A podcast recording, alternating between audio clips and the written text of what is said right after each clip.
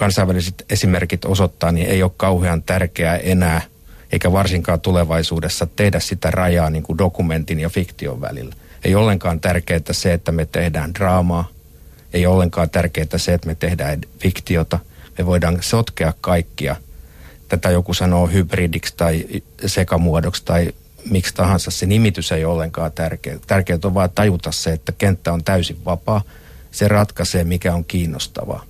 Ja me voidaan sen takia esimerkiksi, vaikka me tullaan niin kuin draamasta tai fiktiosta päin, niin me voidaan tehdä dokumentteja tai dokumentaarista juonellista audiota tai me voidaan tehdä koraniluentaa ja, ja me voidaan tehdä ihan mitä vaan.